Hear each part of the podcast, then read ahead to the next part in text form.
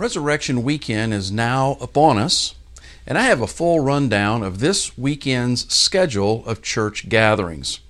I also have a couple of announcements to share, and we will look at the conclusion of the spiritual focus position versus condition. All of that in this week's Midweek Connection, April the 5th, 2023.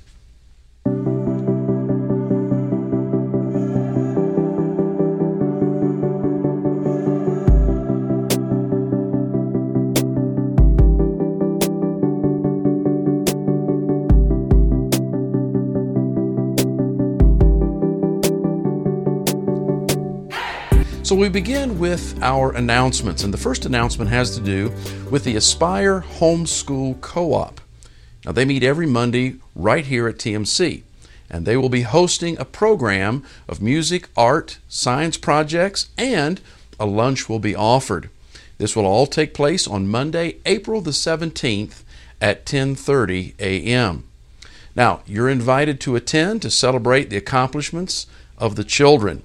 And if you would like to attend, they ask that you please register using the connection that will be provided in this Friday's e blast. Now, Friday is the deadline to register if you would like to attend. And also be aware that a free will offering will be received for uh, to pay for the lunch. Okay? All right. Number two, don't forget about uh, the two service survey. Uh, we've had about 90 come in thus far, and the input has been very informative and helpful. Now, you have until Sunday, April the 16th, to complete the survey. You can access the survey through last week's eBlast, and it will be av- available again in this Friday's eBlast as well. Printed copies are available at the west and east entrances of the church. Finally, Good Friday and Easter Sunday is coming right up. Good Friday, this Friday, April the 7th, and Easter Sunday, April the 9th. I want to encourage you as you think about attending those gatherings to be right on time. The Friday gathering begins at 6:30 p.m. and Sunday's gatherings will begin at 8 and 10 a.m. respectively. Now, I ask that uh, you give careful consideration to what I'm about to ask of you as it relates to both of these dates. Each gathering is going to begin with a video which means that the lights are going to be down, making it somewhat difficult to find a seat if you're coming in after the service begins. Now, we're asking that you be mindful of the time and find a seat in the worship center prior to the start uh, of each of these gatherings. And this way, you won't miss any of the features of the gathering, and others will not be disturbed by people trying to find seats in the dark. Also, uh, we're expecting a strong attendance. And we ask that you move, when you go in to find a seat, move toward the middle of the row so that the aisle seating is easy to identify by our ushers who are helping others find seats. You know, Good Friday and Easter Sunday are two of the most important gatherings of the year because people will attend church on one or both of these dates uh, when they won't attend at other times during the year and this is a grand opportunity for them to hear the gospel. And I guarantee you at TMC, the gospel will be the featured communication of all that we do. So, I invite you to work together, to work with me, to make both Good Friday and Easter gatherings uh, ones in which the Holy Spirit is free to encourage the saints and to draw sinners to saving faith in Jesus Christ. So, I'm thanking you in advance for your help in this matter. Well, that's all I have for announcements today. Let's turn our attention now to the conclusion of our spiritual focus on position versus condition. Well, today's spiritual focus is the third segment of a three part series on the topic of position versus condition. Now, remember, when I refer to position, I'm talking about one's standing with God. And when I talk about condition, we're talking about the various life circumstances that make up our physical reality. In session one, we discovered that everyone enters life in the same position. We are alienated from God, we are enemies of God, Colossians chapter 1 verse 21. In other words, we are outside of Christ. Now, as to our condition in that position, it varies. We may be healthy, wealthy, and happy, or we may be weak, poor, and miserable. But regardless of our condition, our natural position is that of outside of Christ. No matter how much good we do, we are outside of Christ. No matter how much bad we do, we are outside of Christ. Our condition, whatever it is, has no impact on our position. In other words, there's absolutely nothing that I, we can do in and of ourselves to change our natural position with God. If that's going to happen, uh, if that's going to change, then He must initiate the change. And this is what session two was about. The good news that God has initiated a way in which my position with Him can change. That way has a name. His name is Jesus. He is the Christ, the Messiah.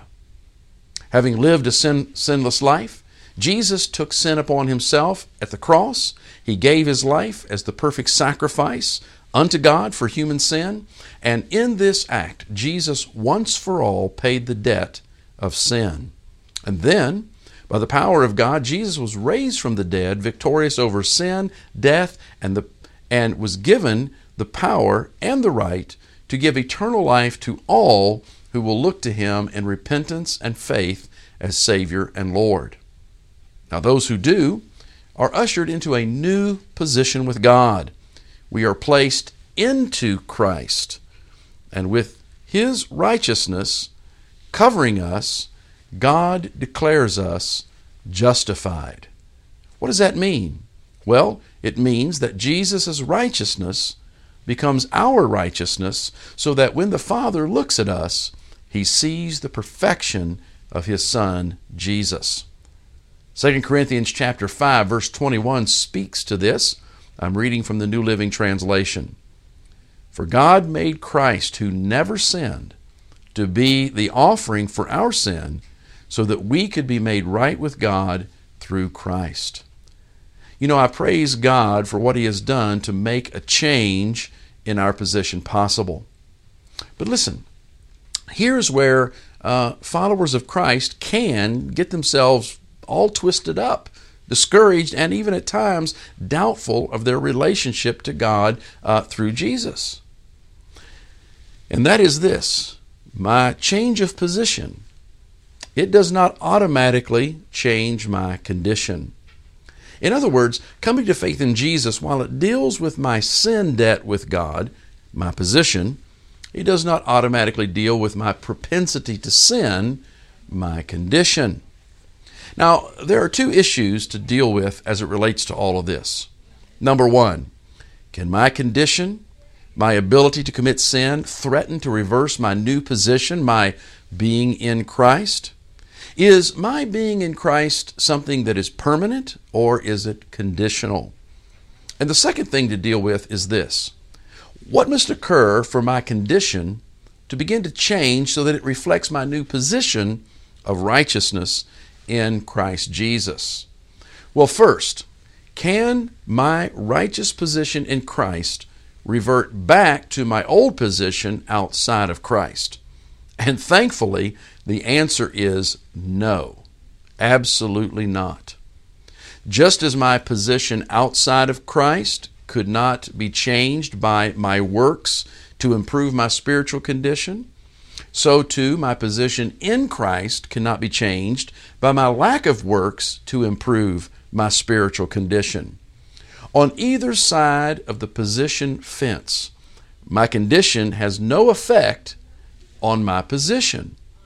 It cannot put me in Christ, and it cannot remove me from Christ. Now I'm reminded of the words of Jesus where he says this He says, My sheep hear my voice, and I know them, and they follow me, and I give them eternal life, and they will never perish, and no one will snatch them out of my hand. John chapter 10, verses 27 and 28. The bottom line is that God is the one who changed your position from outside to in Christ. And it is God, by His Spirit, who maintains that position without regard of our condition as we live life in the flesh. So, the Christian is secure in Christ regardless of condition. But let's not think that God does not care about our condition because quite the opposite is true. Once positioned in Christ, it is God's will that our condition be conformed to the likeness of our Savior, Jesus Christ. Romans chapter 8 verse 29. For those whom he foreknew, he also predestined to be conformed to the image of his Son, in order that he might be the firstborn among many brothers. You know, it's God's will that our condition be continually and systematically transformed to be more and more like our position in Christ, i.e., that we be sanctified. And that brings us to the second question What must I do for my condition to begin to change so that it reflects my new position of righteousness in Christ Jesus? And key words in that statement are what must I do? The transformation of my condition to the likeness of Christ is not automatically is not automatic. It will not occur without my cooperation with the revelations of God's word and the indwelling power of God's spirit. Now there's no way around it. My condition, my sanctification is tied to my knowledge of what God has revealed in His Word. Romans chapter 6 is a key passage, looking at verses 1 through 7. Paul says, Well then, should we keep on sinning that God can show us more and more of His wonderful grace? Of course not. Since we have died to sin, how can we continue to live in it? Or have you forgotten that when we were joined with Christ Jesus in baptism, now that's not water baptism uh, into Christ, but Holy Spirit baptism into Christ, we joined him in his death. For we died and were buried with Christ by baptism, same kind. And just as Christ was raised from the dead by the glorious power of the Father, now we also may live new lives. Now, Paul is talking about the change of position from outside to in Christ. And what he tells us is, is that saving grace unites us with Jesus in his death for sin, and we then die to sin, and he unites us to his resurrection so that we become alive unto God. And here's something that uh, most of us seem to miss it's the reality and the knowledge of this that becomes the impetus for our living new lives, i.e., the ongoing transformation of our condition. Paul goes on to explain more, verse 5 Since we have been united with him in his death, we will also be raised to life as he was. For we know that our old sinful selves were crucified with Christ, so that sin might lose its power in our lives we are no longer slaves to sin. For when we died with Christ, we were set free from the power of sin. Now, without the revelation of God's Word, we could not know this. And knowing this reality, the reality of our position in Christ, is foundational to a change in our spiritual condition. Verse 11 sums it up and also brings it home. In verse 11, Paul says, So you also should consider yourselves to be dead to the power of sin and alive to God through Christ Jesus. Paul says, based on the revelation of verses 1 through 7, the reality of our position in Christ, we are to do something, something very important.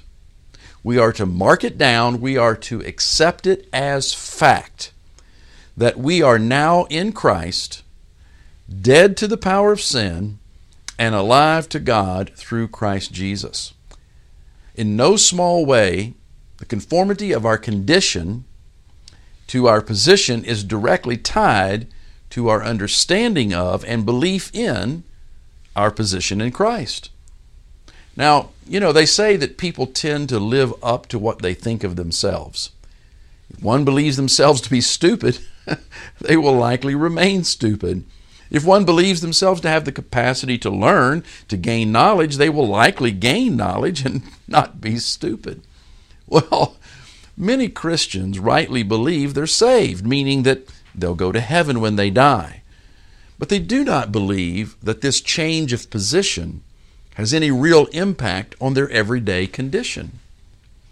There's a gospel song that says this it says, I'm just a sinner saved by grace. well, you know there's truth in that. Sinners are saved by grace.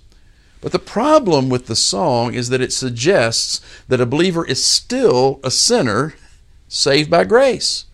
To that I say no.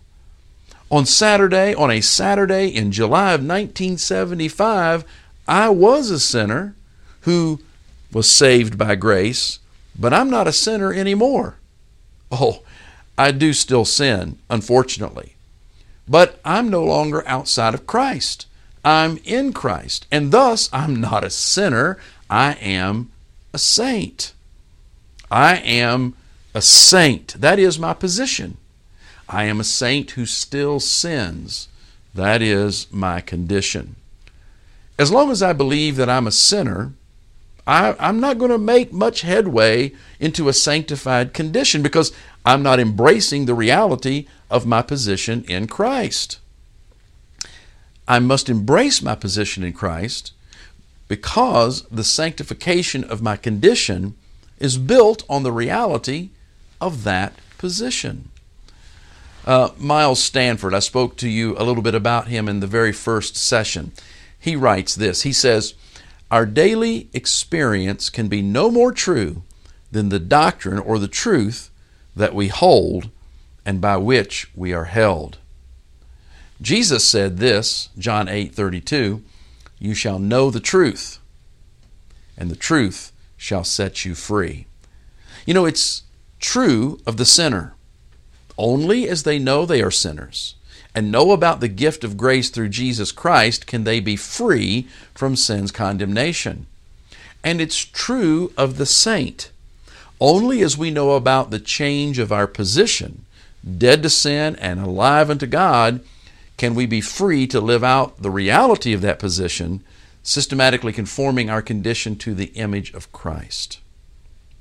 Okay, let me just sum all of this up with a few statements that are found in uh, green letters written by Miles Stanford, and he makes these four statements in regard to the issues that I've been talking about.